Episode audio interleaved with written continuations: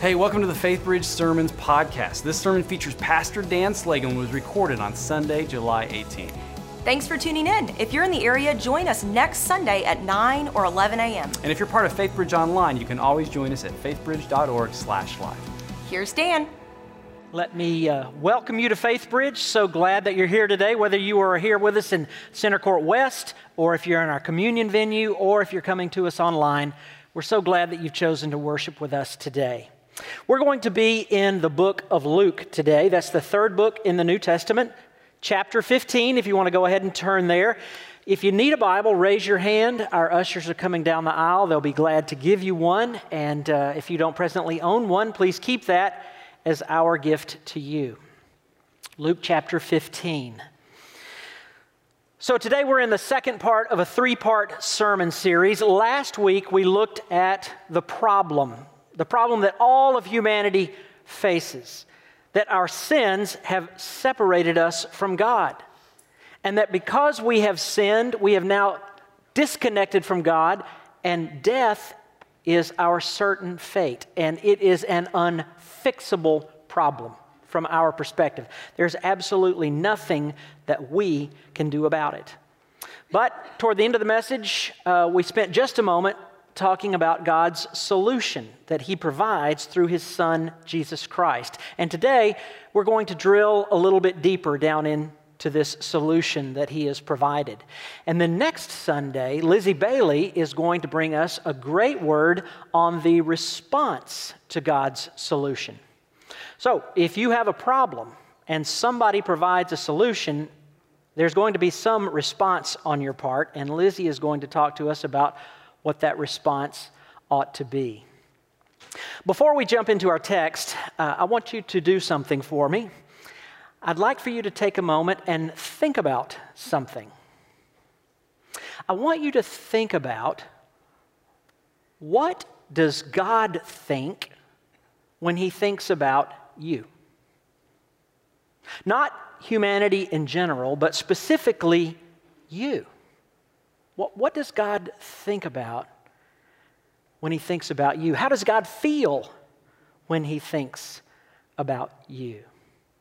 Hold on to that for just a moment or two, and we'll come back to it. For now, let's turn to our text, chapter 15, beginning in verse 11. Jesus continued There was a man who had two sons. The younger one said to his father, Father, give me my share of the estate. So he divided his property between them. Not long after that, the younger son got together all he had, set off for a distant country, and there squandered his wealth in wild living. After he had spent everything, there was a severe famine in that whole country, and he began to be in need.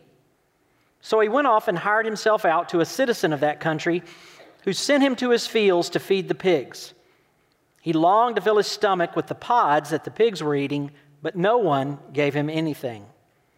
When he came to his senses, he said, How many of my father's hired men have food to spare, and here I am starving to death? I will set out and go back to my father and say to him, Father, I have sinned against heaven and against you. I am no longer worthy to be called your son. Make me like one of your hired men. So he got up and went to his father. But while he was still a long way off, his father saw him and was filled with compassion for him. He ran to his son, threw his arms around him, and kissed him. The son said to him, Father, I have sinned against heaven and against you. I am no longer worthy to be called your son. But the father said to his servants, Quick, bring the best robe and put it on him. Put a ring on his finger and sandals on his feet. Bring the fattened calf and kill it. Let's have a feast and celebrate, for this son of mine was dead and is alive again. He was lost and is found. So they began to celebrate. Now, I wonder, when I asked you that question a few moments ago, what does God think about when He thinks about you? I wonder how many of you thought to yourself, oh, no doubt. When God thinks about me, He is so excited, He can't wait. He, of fact, He runs to meet me. He is so thrilled. that I want to be with him that he runs to meet me. Or maybe you thought to yourself, oh, no problem, Dan. When God thinks about me, he thinks about having a party. I mean, he is going to spare no expense. He is going to throw the greatest celebration you can possibly imagine. He loves me so much, he'd have a party for me every day.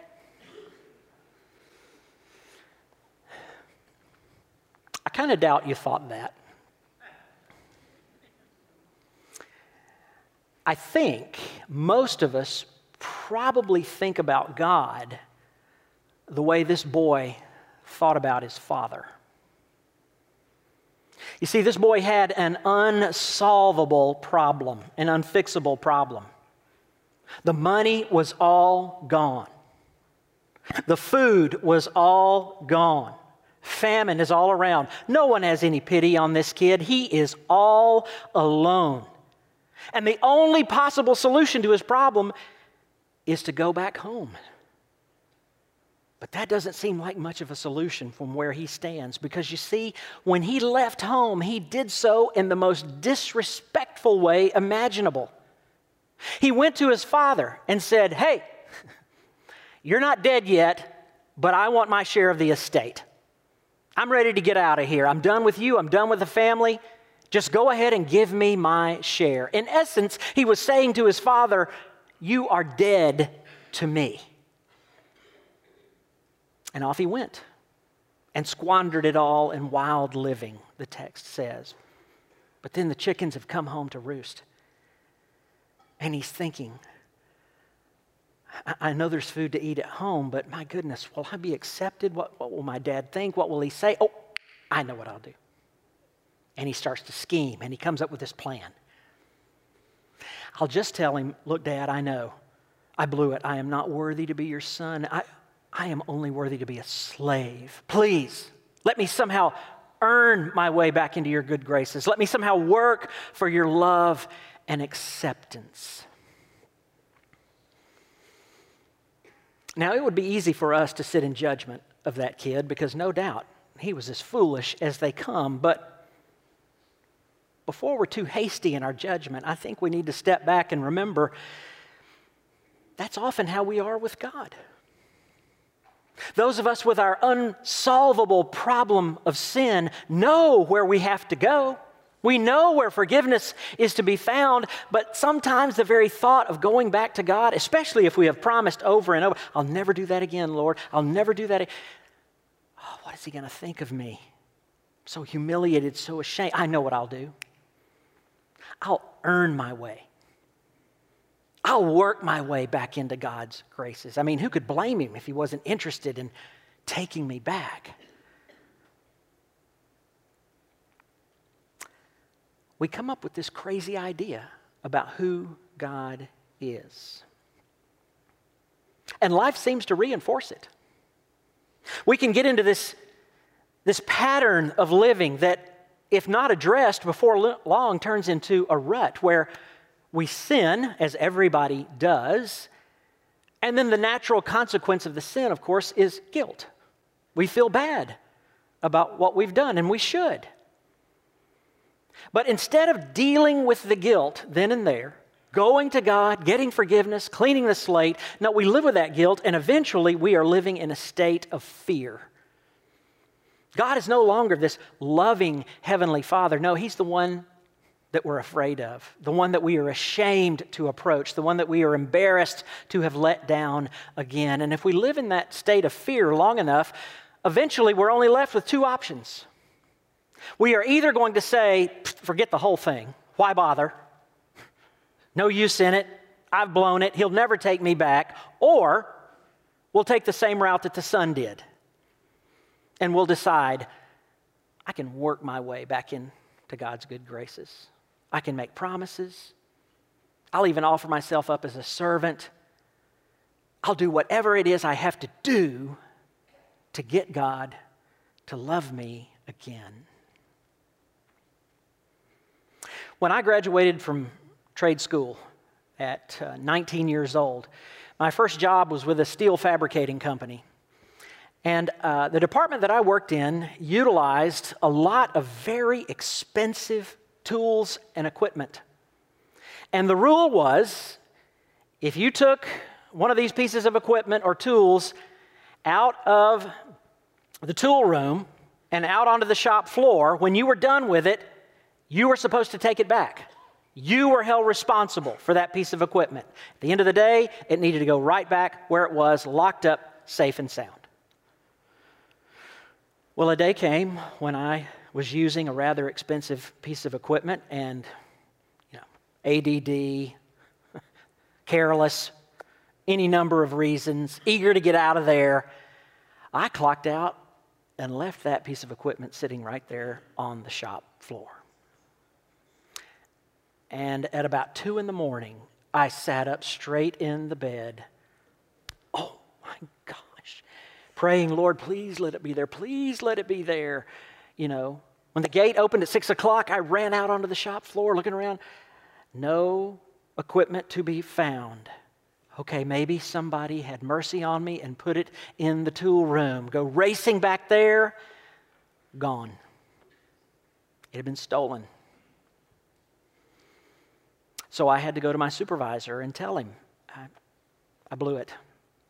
I took this thing out there, and instead of putting it away, I left it, and uh, it's gone.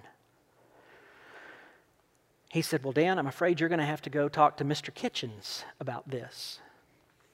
Mr. Kitchens was the owner of the company. I'm 19 years old. And here I am going to talk to this gray haired old man who's owned this company for umpteen years. I am mortified. remember sitting out in the little waiting area of his office, just drumming my fingers. Finally, his secretary says, Okay, Dan, you can come in. I walk in, and I've got this speech down pat, rehearsed. Mr. Kitchens, I am just so incredibly sorry for what I have done. If you, you feel like you need to let me go, I understand. I hope, I really hope that you won't do that. I promise it won't happen again. As a matter of fact, I'll even start paying for it. You can take something out of my paycheck each week if that would make up for it. And finally, he goes, Dan, Dan, Dan, Dan, Dan. I'm not going to fire you. And you don't even have to pay for the piece of equipment this time. Let's just learn something from this, okay? Okay. Thank you, Mr. Kitchens.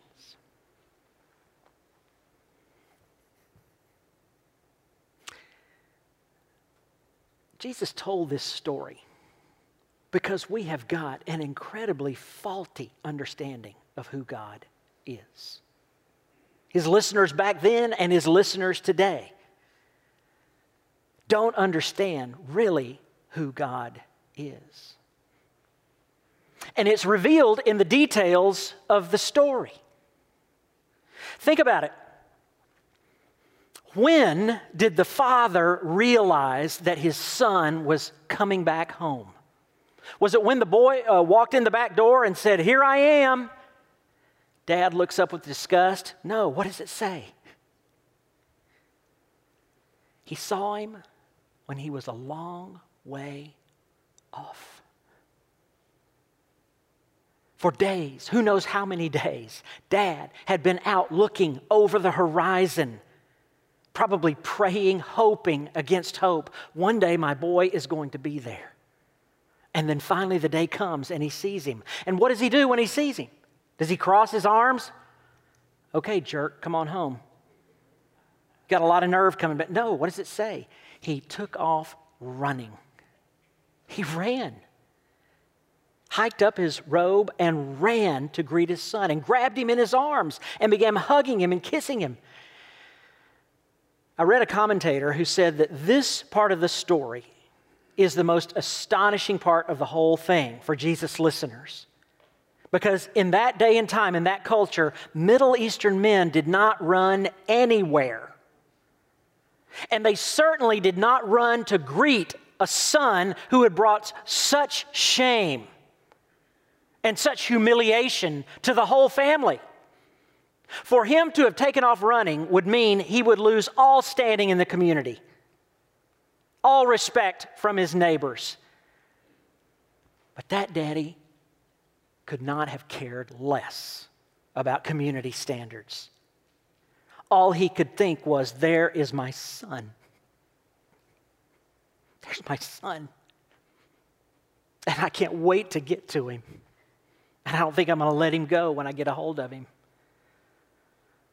And of course, the boy launches right into this well prepared speech. You know, Father, I have sinned against. you. And it's as though dad does not hear a single word the boy is saying. He doesn't even acknowledge the speech. What does he say? He turns to his servants and he says, Quick, get a ring and a robe and some sandals and kill the fattened calf. My son is home. He was lost and now he is found. That's all that matters to me. No mention is made of where he's been or what he's done or what his expectations would be now that he's back. No, he is simply excited that he is back. And yet,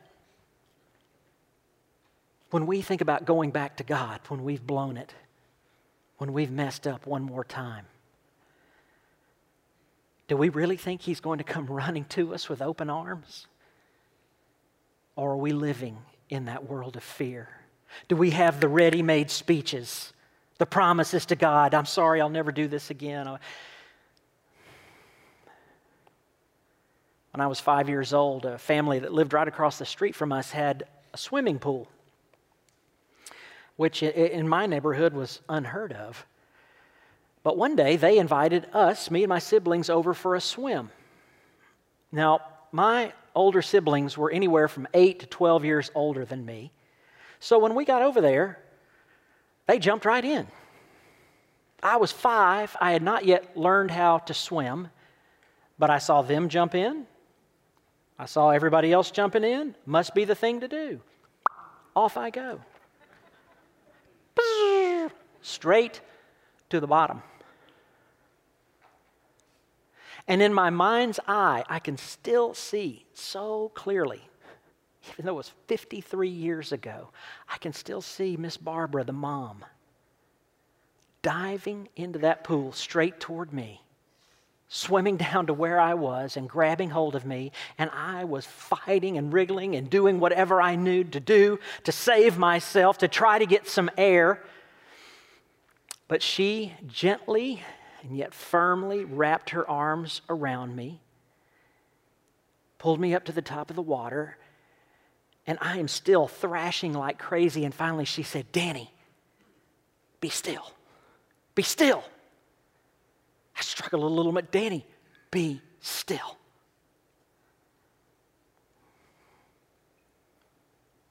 She carried me over to the edge of the pool, set me out.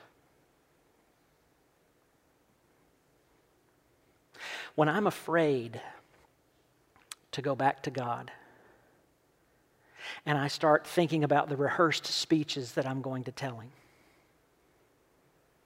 And all of the excuses that I'm going to make, and all of the things I'm going to say to convince him, surely, God, you'll forgive me one more time. Surely you will love me one more time. I think about Miss Barbara. And if she was willing to jump into a pool and save this scrawny little five year old boy and teach him a lesson, how much more will my heavenly Father reach down to save me and show me that He loves me with a love greater than I could ever imagine? Friends, too many of us are walking around in fear today. We've acknowledged, as we did last week, got a problem. I got a problem I can't fix. I can't do anything about it. We know the one who has the solution, but the thought of going to him just fills us with dread. And if Jesus is saying anything in this story, he's saying, You've got it all wrong. You don't know who God is. Just as this boy did not truly know his father, so we don't know our Heavenly Father. Our Heavenly Father is standing, looking he was looking for you and for me far before we were ever looking for Him. And while we were still a long way off, lost, hopeless, He started to run. And He ran to you and me. And if we will but allow Him to take us in His arms, and not wiggle and give excuses and come up with speeches, but simply rest in His love. Surrender. We'll begin to discover a God that we never knew. We'll begin to discover that the solution to the problem of sin is not trying harder. It's not making promises that we'll never keep. The solution to the problem of sin is running to a heavenly Father that's running to us and throwing ourselves upon Him and trusting that His love is greater than any sin that will ever be a part of our lives.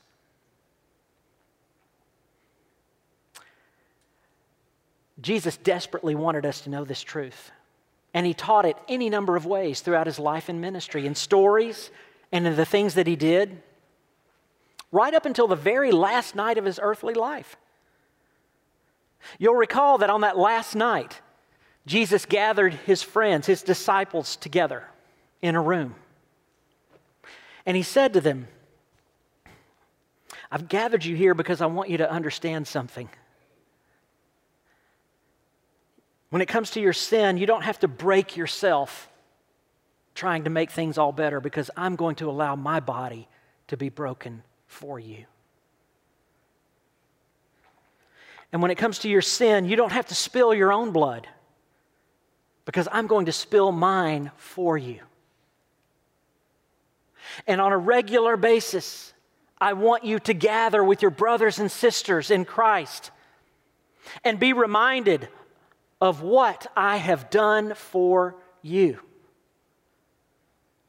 Be reminded that your Heavenly Father does not stand with his arms crossed, disappointed, angry, disgusted. No, your Heavenly Father stands with his arms wide open, ready to take you back. And so, as you come to the table today, I want you to come with your hands open ready to receive what God has for you because He has something for you. He has love and forgiveness and kindness and joy that you have returned to Him.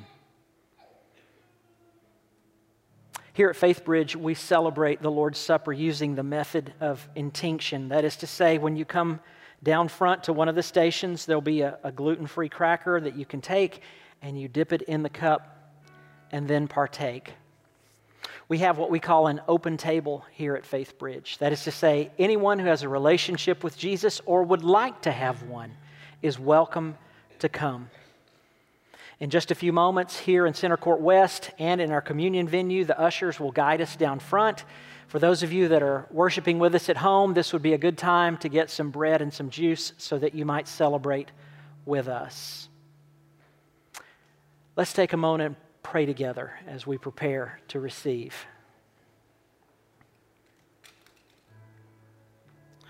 Father, how thankful we are that when we were lost, you didn't turn away. And when we were lost again and again and again, you never turned away.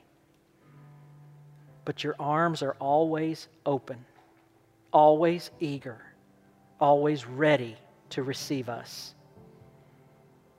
May this bread be for us the body of Christ. May this juice be for us his blood. And may it remind us that your love is infinite and eternal and it is there for the asking. Oh God, would you take away our fear and replace it with the sure and certain knowledge that we are loved? We pray in Jesus' name. Amen.